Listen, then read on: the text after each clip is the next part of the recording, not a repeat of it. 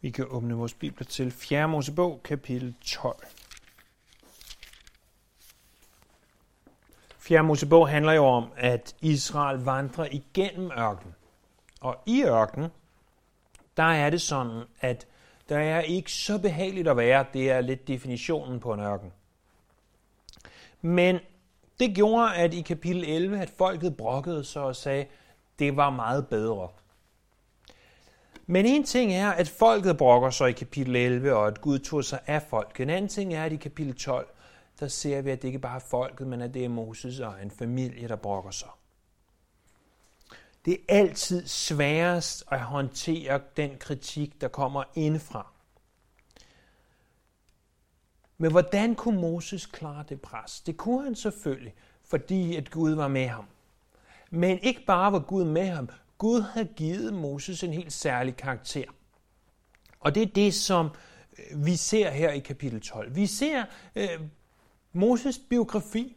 Vi ser seks karaktertræk, som Moses har i det her kapitel. Seks karaktertræk, som, som lederen af Israels folk, Moses, han havde.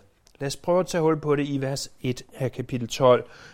Miriam og Aaron talte mod Moses på grund af hans nubiske kone. Han havde nemlig giftet sig med en nubisk kvinde, og de sagde, har Herren kun talt til Moses? Har han ikke også talt til os? Det hørte Herren. Men manden Moses var mere sagt mod end noget andet menneske på jorden. Miriam og Aaron, det er Moses to ældre søskende. Miriam betegnet som profetinde i 2. Mosebog kapitel 15, vers 20. Og hun nævnes først, formodentlig fordi det var hende, der satte gang i problemerne. Vi ser øh, senere, at det er hende, som rent faktisk straffes for det her. Og det er formodentlig været hende, der er forgangsmanden, eller forgangskvinden. Aaron, som øh, var Moses storebror, som var talsmand i det, de øh, 10 plager sker, men som også blev ypperste præst ved tabernaklet ham og hans sønner efter ham. Øh, Aaron, han er interessant nok sådan en medløber. Hvis I husker tilbage til guldkalven, så er guldkalven, at folket siger, giv os en Gud, giv os en Gud, vi kan se. Og så giver han dem en Gud, de kan se. Og, og formodentlig, selvom vi ikke helt kan være sikre på det, så det, der er sket, er, at Miriam har sagt, jeg er træt af, at Gud kun taler til Moses. Hvorfor kan vi ikke også være dem, som Gud taler til? Og, og så har hun sat det her i gang og fået Aaron med.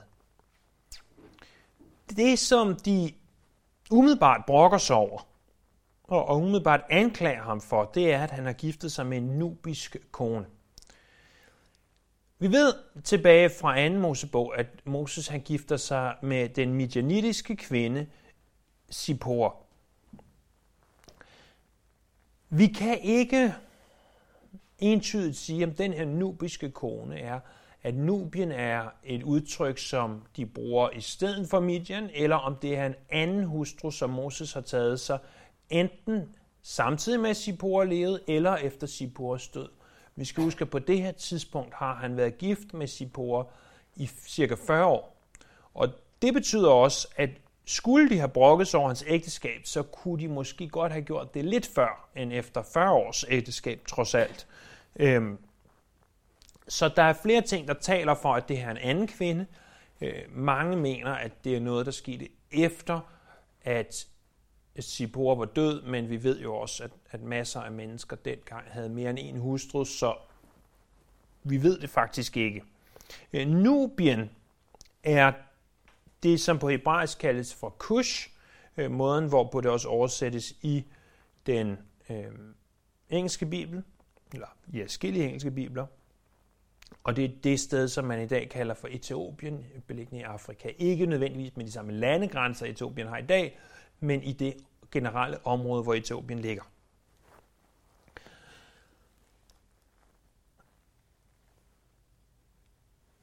Der står også, at de bare sagde det her om Moses. Der står ikke, at de sagde det til Moses. Og desværre er det oftest sådan, at når kritik rettes imod ledere, øh, her lederen af Guds folk Israel, så sker det ofte bag folks ryg og ikke til deres ansigt. Deres primære problem var jeg nok egentlig ikke så meget om den her nubiske kone, hvor irriterende hun måtte have været. Deres egentlige problem var jalousi. De var jaloux over, at Gud talte til Moses og ikke til dem. I hvert fald ikke på samme måde. De havde det som Diotrofes. Husk Diotrofes for 3. Johannes brev, øh, vers 9. Der står om, at han elskede at være først.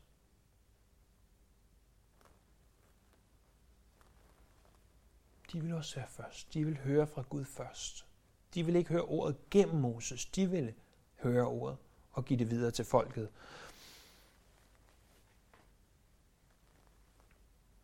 Men der står, at Herren hørte det.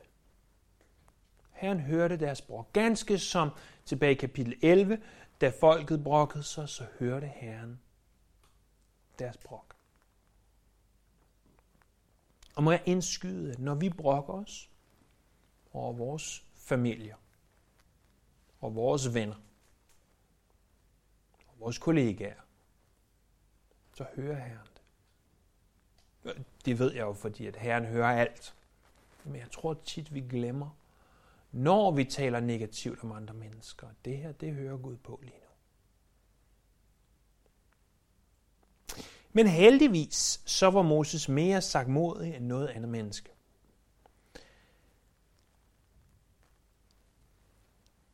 Det er jo et vers, der ganske naturligt har bragt ikke så lidt øh, humoristiske udtalelser, men også ikke så lidt spekulation. For hvordan kan man påstår, at Moses har skrevet det her, og samtidig skrevet, at han er den mest sagmodige af alle?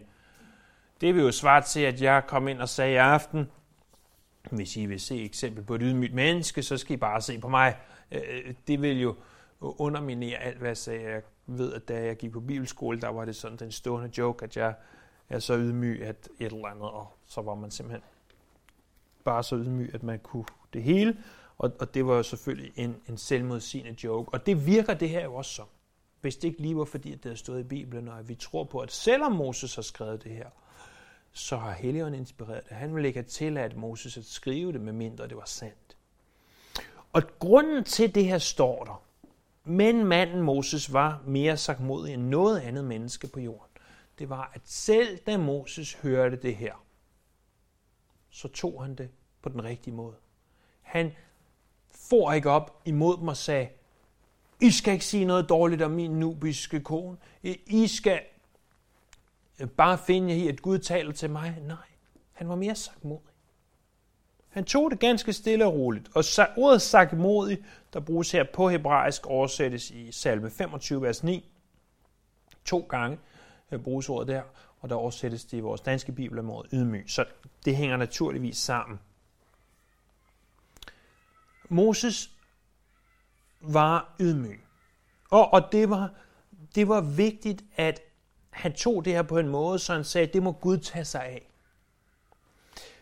Og det her, vi ser det første karaktertræk, som beskriver Moses, det var hans ydmyghed. Det betyder det at bøje sig dybt. Det betyder at sætte andre før sig selv.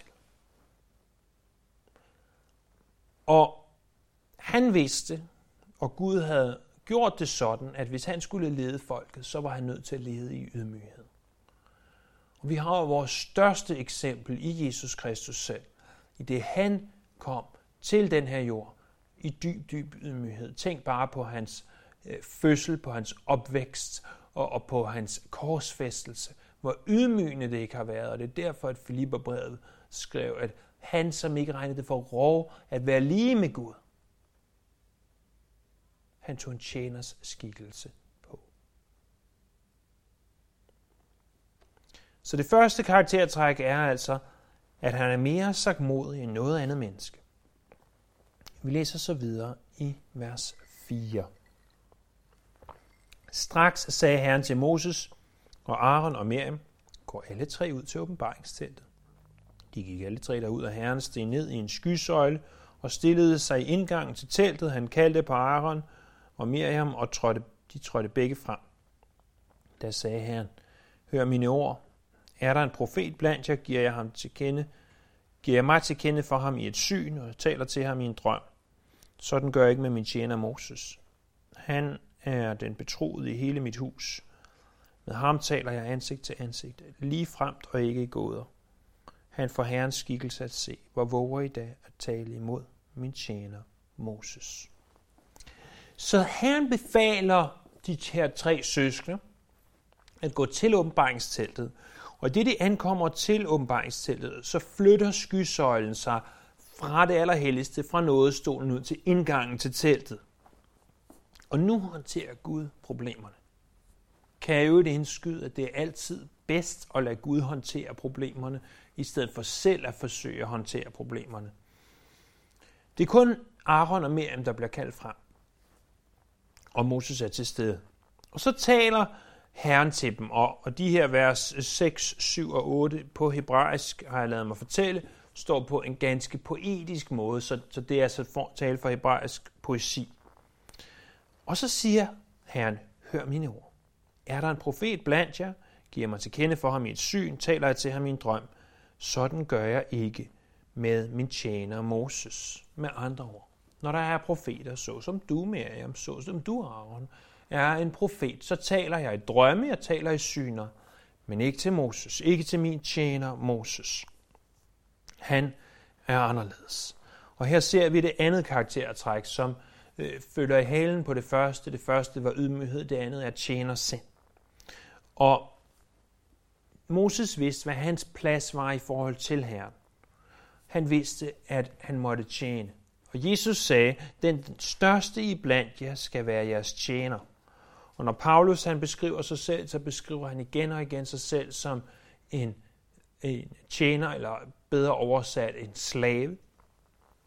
Og hvis vi vil tilbage til det, vi kalder for nytestamentlig kristendom, så må vi tilbage til at leve som tjenere. Vi må ikke misforstå, at det at lede er ikke en ophøjet position, det er en tjenerposition. Så uanset hvor vi leder, om det er i menigheden, men selv i familien, i ægteskabet, der er vi også kaldet til at lede med tjenersind. Så det er det, som Moses han bliver stemplet som her i det andet karaktertræk, at han er en tjener. For en tjener er en, som er under en herre. Og en tjener er en, som ikke selv skal have æren. Det skal Herren. Når tjeneren stiller op til et stort fint bord, så er tjeneren ikke engang nødvendigvis til stede, når gæsterne kommer og siger, nej, et flot bord, der er dækket. Jamen, der er det herren eller fruen, som får æren, ikke tjeneren. Det er i hvert fald ikke det, der er tanken. Og Gud siger, når der er den her profet, og jeg giver mig ham til kende i et syn, sådan gør jeg ikke med min tjener Moses. For han, og der kommer det næste der i vers 7, er den betroede i hele mit hus. Ordet betroet leder os til det tredje karaktertræk. Det oversættes på engelsk som faithful, altså trofast, og, og det indikerer, at Moses var en trofast tjener. Så han var for det første ydmyg, for det andet en tjener, for det tredje en trofast tjener. Fordi en ting er at være en tjener, en anden ting er at være en trofast tjener. Jesus taler om i Lukas kapitel 16, vers 10, at være tro i det små. Vi lærer om i lignelsen med de betroede talenter, at uanset om vi er givet lidt eller meget, så er vi kaldet til at tage det, vi har, og så være tro med det. I 1. Korinther 4.2 står der, at det kræves af forvaltere, at de findes tro. Og spørgsmålet til dig og mig er, hvordan behandler vi det, vi er givet? Uanset om vi er en lille håndfuld mennesker som i aften. Hvordan behandler vi så det? Tager vi det seriøst nok til rent faktisk at forberede os? Tager, tager vi det seriøst nok til at vide, at Gud er her og til stede nu? Og han lytter til det, som jeg har forberedt, og siger, okay, nu sidder vi en håndfuld mennesker. Hvad hvis der havde siddet tusind? Havde vi så gjort det anderledes? Det havde jeg nok med hånden på hjertet, ja men må jeg også være tro i det små. Må du også være tro i det små. De ting, som du tænker ikke betyder noget. De ting, som du tænker er ubetydelige. Værne det igen i menigheden, eller i familien, eller endda på dit arbejde. Det, som ingen rigtig ser, må du også være tro der. Han siger, det er sådan, jeg taler til andre. Men prøv at se så i vers 8. Med ham taler jeg ansigt til ansigt. Jeg kan godt forstå, hvorfor at oversætterne af 92-oversættelsen har valgt at oversætte det ansigt til ansigt. Men læser man det på hebraisk her i kapitel 12, så står der ikke ansigt til ansigt, så står der mund til mund. Grunden til, at man nok har valgt at oversætte det her ansigt til ansigt, er fordi, at tilbage i 2. Mosebog kapitel 33, der læser vi, at Moses var ansigt til ansigt. Men her står der mund til mund. Og det har jo en betydning, fordi vi skal ikke alt for meget komme til at tro, at Moses stod og så Gud. For vi ved fra Johannes evangelie kapitel 1, vers 18, at ingen har set Gud. Ingen har set Gud. Så hvad betyder det, når det var ansigt til ansigt tilbage i 2. Mosebog 33, og hvad betyder det, når det er mund til mund her?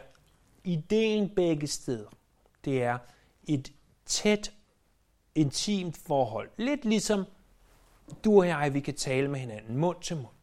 Jeg siger noget, du siger noget. Jeg siger noget, du siger noget. Jeg siger noget, du siger noget. Det, det er det, der er tanken bag det.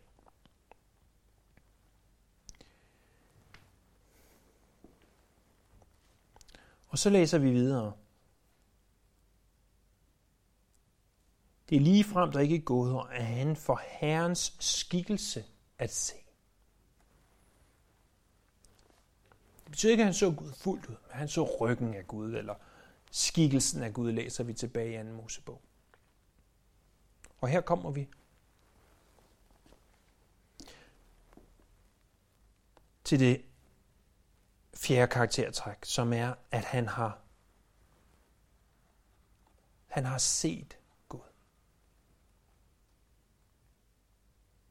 Han, han har set Guds skikkelse.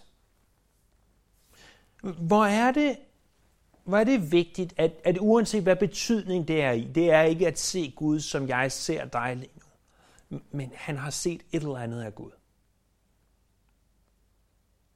Lad os holde vort blik på det himmelske.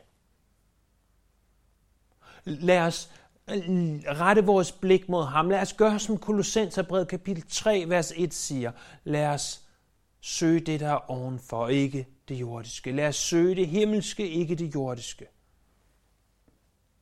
Husk på Esajas, i Esajas kapitel 6, da i det år, da kong Josias døde, der så jeg Herren sidde på en højt ophøjet trone – og hans slæb det fyldte templet. Og, og der var serafer, der sang, hellig, hellig, hellig. Og så er det, at Esajas efter at have set det her råber, ved mig derude med mig. Må vi se Gud, så vi får sådan en opfattelse af ham, at vi godt ved, at han er Gud, og vi er ikke Gud. Det var det, der var Moses karaktertræk nummer 4, at han havde set Gud. Og det femte følger jeg halen på det, det var, at han hørte Gud mund til mund.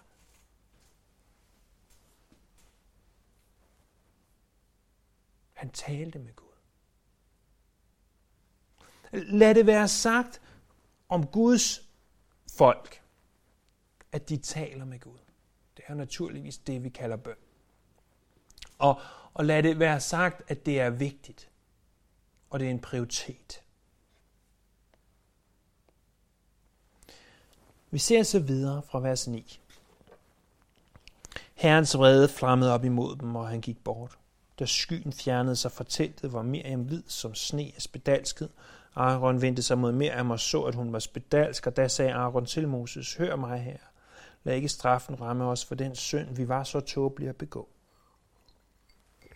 Lad hende ikke blive som en dødfødt, hvis krop er halvt fortæret, når den kommer ud af moders liv. Da råbte Moses til Herren, ak nej, ak nej. Gør hende dog rask, men Herren sagde til Moses, hvis hendes far havde spyttet hende i ansigtet, måtte hun så ikke bære sin skam i syv dage. I syv dage skal hun lukkes ud af lejren. Derefter kan hun komme ind igen. Så blev Miriam lukket ud af lejren i syv dage, og folket brød ikke op, før Miriam var kommet ud igen. Derefter brød de op fra Hazarot og slog lejr i Parans ørken. Herrens vrede flammer op. Og vi ser, at han går bort, han vender dem ryggen, og så flammer Herrens vrede op. Det går ganske interessant nok godt i spænd med, hvad vi læser i Romerbrevet kapitel 1, vers 18 og frem efter. For der står, at Guds vrede åbenbares fra himlen. Og når vi læser det, så er forståelsen, at når vi vender Gud ryggen, så vender han os ryggen. Øh, så det er det, der sker her. De siger, vi vil selv bestemme. Vi vil ikke underordne os det, som Gud har, har sagt. Og så vender Gud dem ryggen her. Eller i hvert fald mere end ryggen. Det går primært ud over Miriam, og det er formodentlig, fordi det er hende, der har sat det i gang. Det er i hvert fald det, som de fleste spekulerer i. Hendes straf, det er spedalskhed. Og spedalskhed i Bibels betydning kan være en række forskellige ting. Det ser vi i 3. Øh, Mosebog kapitel 13 og 14. Og da Aaron ser sin søster lide af den her forfærdelige sygdom, så bekender han sin synd, beder Moses om tilgivelse, råber, åh, hjælp os, hjælp os, hjælp os, og, og, og lad han ikke være som dødfødt, fordi i lovens øjne, der ville hun nærmest være som død. Der var ikke noget håb, undtagen hvis Gud frelste og interessant nok, så den Moses, de lige har sagt, taler Gud til dig. Hvorfor taler Gud kun til Moses? Det er ham, de beder om hjælp. De siger, åh, vil du ikke nok gøre noget for os nu? Vil du ikke nok gå hen og tale med den Gud, som du, kun du taler med?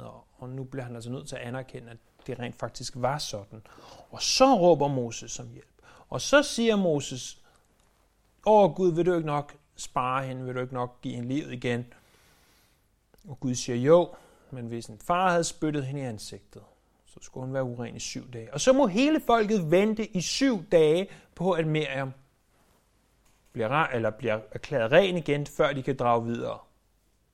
Jeg ved ikke, hvad der har været den største skam. Det at blive spedalsk, eller det, at 2,5-3 millioner mennesker har måttet vente på dig en hel uge, fordi at du kvarede dig. Jeg håber, at hun her i, i en, øh, øh en temmelig høj alder efterhånden, øh, nogle 80 plus, må have lært lektien, og vidst, okay, øh, det skal jeg ikke prøve på igen. For Miriam har, husk det nu, været måske nærmest omkring 90 år på det her tidspunkt. Det leder os til den sjette og sidste ting. Det var, at Moses han var udvalgt af Gud. Det bliver bekræftet her, i det her tilfælde, ved at Miriam bliver helbredt. Konklusionen er ikke, at Guds ledere må kunne gøre mirakler. Konklusionen er, at der er en anerkendelse for Gud af, når nogen er kaldet til at lede eller ej.